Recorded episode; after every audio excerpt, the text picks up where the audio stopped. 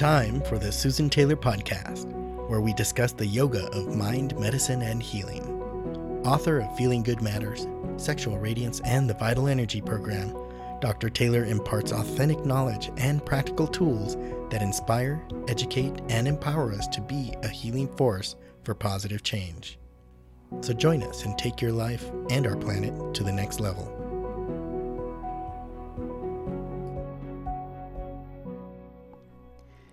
Hello and welcome to episode seventy-seven, From Confusion to Concentration, the Science of How to Stay Focused.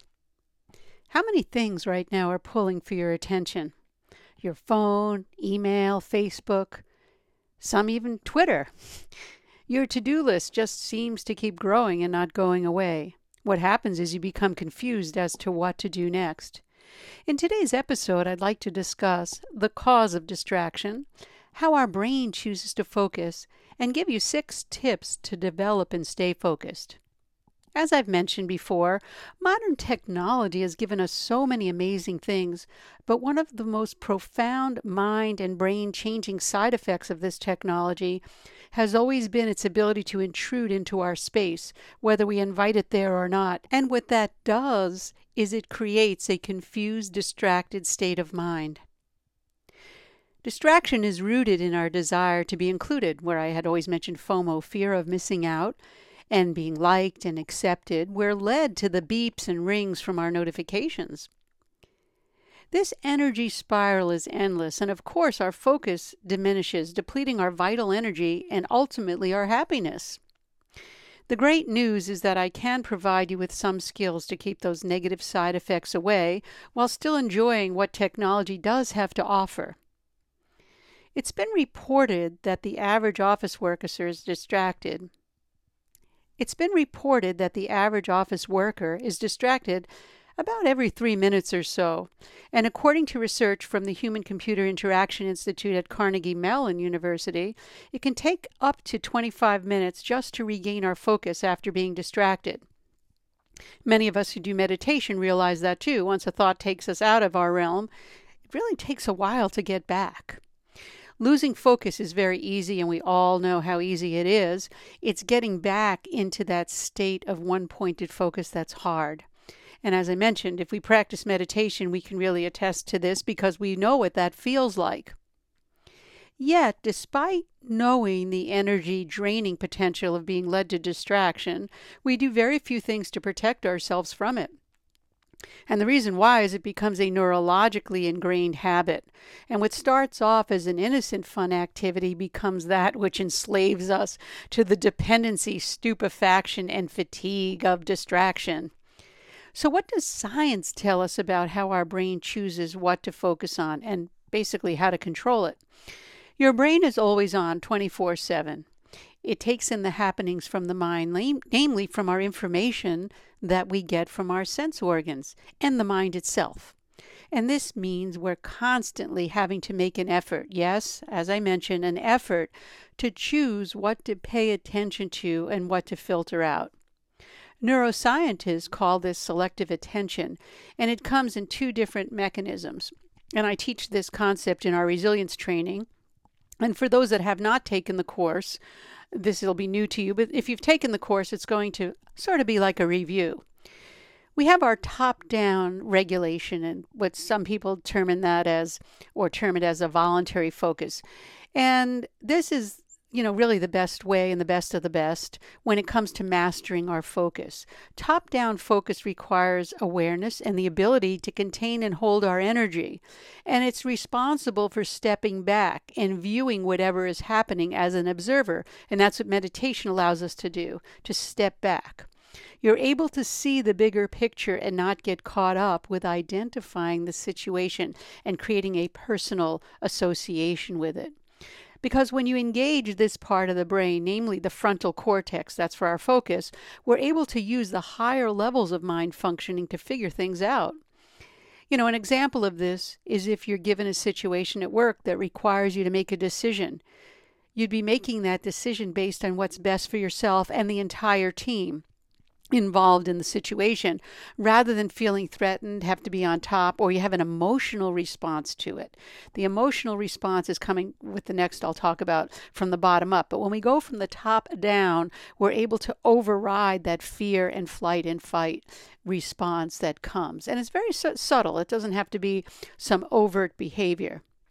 You know, note I said that emotional response. And so that leads me to processing from the bottom up, and that's a stimulus-driven emotional focus or an emotional response. It's a reaction. We become, instead of uh, responding from the top down, we become reactive. And when a feeling happens through this, the, you, through this happening is a thought creeps upon you because we get a feeling, and something around us steals our attention. It's almost like, if in a very mild way, a ping, a bing, a notification, someone knocking at the door when you're in still silence. But your emotional center gets activated because it sends a signal based to the fight or flight survival response.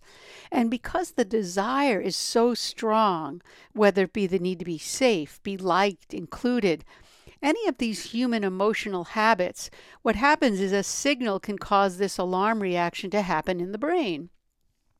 So the bottom line is lack of focus is rooted in desire that causes this bottom-up processing, where we focus on our likes and dislikes, pleasure and pain avoidance, pain meaning emotional and physical, but we're working in the emotional, the limbic centers of the brain. And you just can't help but to be lured away of what's happened to what's happening. So sometimes, as I said, you hear a loud noise or somebody yells, or you, you know, get a social media bing, and you just jump. You lose all your focus. So we have from the top down, which is engaging the response mechanism, or the bottom up, which is engaging the reactive mechanism. So when we train our mind through meditation, our perceptions change. And that change, with that change, we're able to override the tendency to use our brain from the bottom up versus the top down. Bottom up focus or processing is based again on our fight or flight, or flee. We want to get away, fight or or flee from the issue. Loud noises, sudden mo- you know movements, certain encounters will create this for us, depending on where our perceptions lie and how our mind is really trained. And in your primal mind's opinion, that's that danger mind, our reptilian brain, danger takes priority over what we're going to do at the same time. It's either, you know, in in the animal kingdom, they're working on the fight or flight. They're not sitting back and saying, whoa, wait a minute, let me step back and respond accordingly. And research has shown that the more we practice being distracted, the harder it is to get back on track. But I have to say, yoga science has also shown us that there are ways to train our focus and willpower. And where when we are distracted, we can get our focus back as quickly and efficiently as possible. And so what I'd like to turn to now is a few of those tips, six methods to help you get your focus back. You know, if you've ever been trapped in a no-focus infinity loop, you know it's hard to get out of it. It just, we, and then we get exhausted and we can't get back. We, we've lost all our energy to actually get back to focus. You become exhausted, and then we wait till tomorrow and we'll try again. So here are some um, some helpful tips that I've used in the past and used with clients and students to help get your thoughts in order. Work within a schedule. One of the most important trainings of the mind is to have a schedule. You've you probably noticed that you're able to stay more focused even at different times of the day. Some people are more morning. I find morning is much easier if I've had the proper nourishment throughout the day and use the right herbs and the li- and the right uh, nutrients to keep my brain uh, functionally nourished, and at the same time being able to work with the mind. Uh, we find that our peak of distraction is usually between after lunch and four p.m. and the crash comes around two, between two and four, and that's when our, you know, biologically our sugar levels can change. You know, your brain handles the cognitive loads best in the early to late mornings. I usually, for me, it's between six a.m. and ten a.m. But it depends on when you get up, when you go to sleep, when you eat your meal. So it's not as easy as we might want it to be, but each person is unique. There are generalizations that we could make, but it really depends on what you're doing. What what food are you using to focus, you know, for the day? Focus seems earlier, as I said, in the morning, but only if the brain is properly nourished and on a schedule when you can take a break and go for a walk in the afternoon. So create a schedule that works for you. Second, train your mind for staying focused. A focused mind trains your brain, not the other way around, since your brain learns by doing, which means the more you engage in distractive behavior, like checking your email or your text messages ten times a day, ten thousand times a day, the easier it will become for you to continue to engage in it. It becomes a habit. And once it becomes a habit, you've trained your mind to feel good at being distracted, but that needs to stop. Instead, train your mind to stay focused by catching yourself before you create that depleting habit. Each time you feel yourself being distracted, stop, and you'll soon become aware of this, and it won't go down the rabbit hole too fast. The harder you make it to become distracted, the more your mind will stay focused. The third, take breaks to breathe. People say chew gum, it helps you focus. Do not chew gum. It actually depletes your vital energy due to the breath. And I'm not going to give a talk on the breath right now, but chewing gum is just, you know, giving you something to do, but it's not really training your mind. So take breaks with breath, real breaks. While most of our lives, you know, are revolved around receiving as much input as possible. Having, I know sometimes on my web, you know, when I'm working on the computer, I have ten tabs open at once. You know, the emails, the phone calls, the messaging.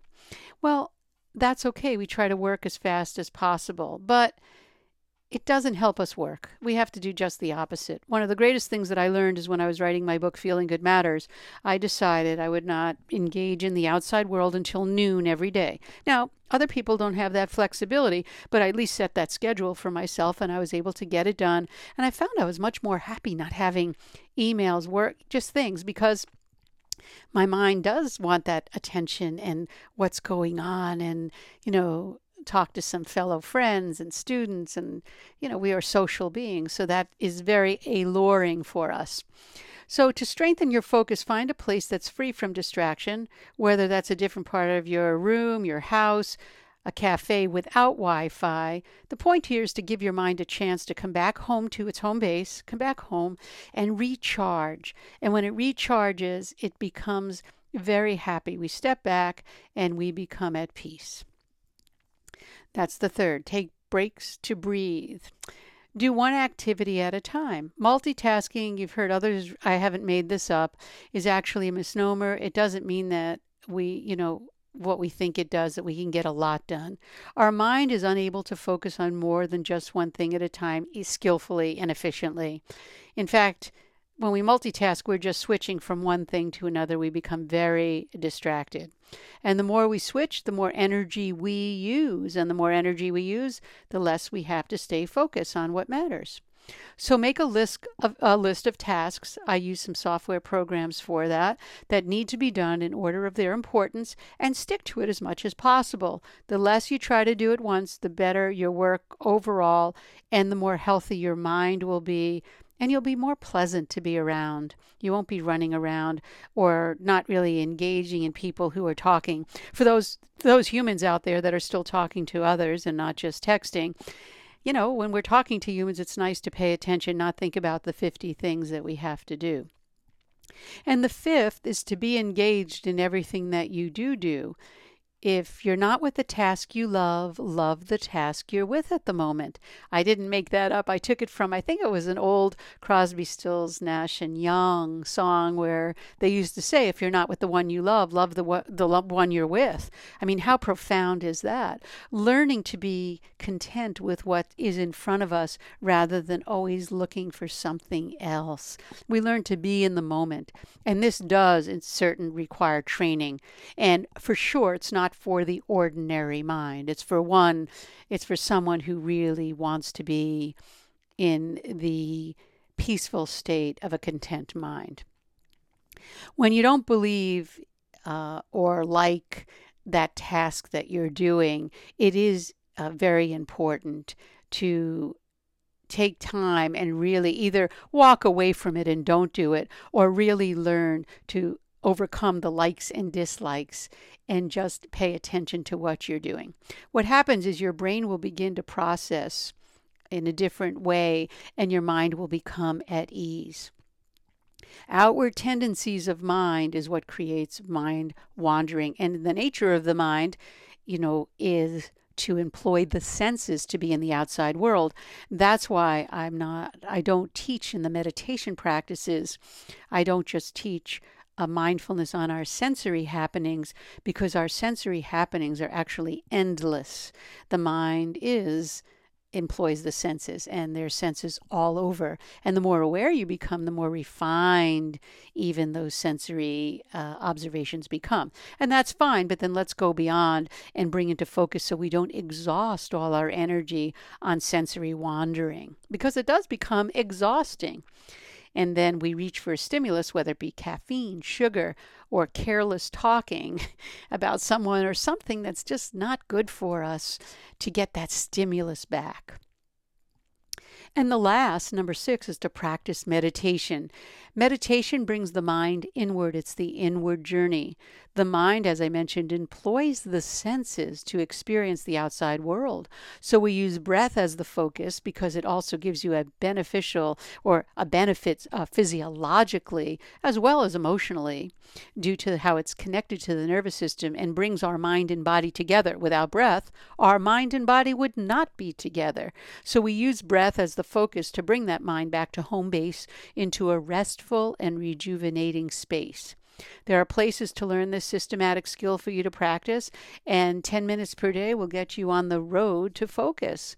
So finding your focus makes life a lot easier and happy for you, and by the way, for those around you, because you're present. Using these tips that I've mentioned, all six of them, and I'll review them for you, work within a schedule, decide what schedule will work for you, and stay to it, stick to it. Train your mind for staying focused, and I can guide you on how to do that or where to go if you choose to do it locally or with me. Take breaths with your breaks. So take breaks to breathe, because many times we're just going along and we don't really focus on the very element that was given to us called breath, that can actually help us master our life. And take real breaks with that, and do one activity at a time. That's number four. Number five, I mentioned, be engaged in everything that you do. If you're not with the task you love, love the task you're with. Otherwise, don't do it. And the sixth that I said is to practice meditation. I prefer focused awareness, so that we learn to train our mind, training the energy of the mind, because the energy of your mind is the essence of your life. It creates, you become the architect, the builder of your life. As always, I always say, do your research, see what works for you. And keep in mind, and I'm going to ask you again, if you like the podcast, share it on my YouTube channel. You can go there and subscribe. We need a few more, more subscriptions, and then we can build our community even further. And share it if you like it. I'd really appreciate it, because it'll help support my efforts providing this content for you, and will help support our community. Also coming June fourth is a new webinar series that I'm working on now, Food to Focus. What do we need to eat to focus? And how is our food prepared? And what type of energy does food create beyond the macro and micronutrients to help us focus our mind? I'll be discussing more nourishing principles using both Western and Eastern models of medicine. So sign up soon. And that brings us to the end of this episode. And the Susan Taylor podcast does come out every week and is available on YouTube, the Susan Taylor dot org website, iTunes, Stitcher, and other podcast platforms. And visit Susan Taylor dot org for more information. You could sign up with Food to Focus at D R Susan Taylor dot com for further information and to register. And you can also email your comments to me. Feedback at Susan Taylor dot org. I would love to personally hear from you and include some of the things that you'd like to hear in our podcasts. And until next time, I'd like to say, remain calm. Thanks for listening, and see you next time.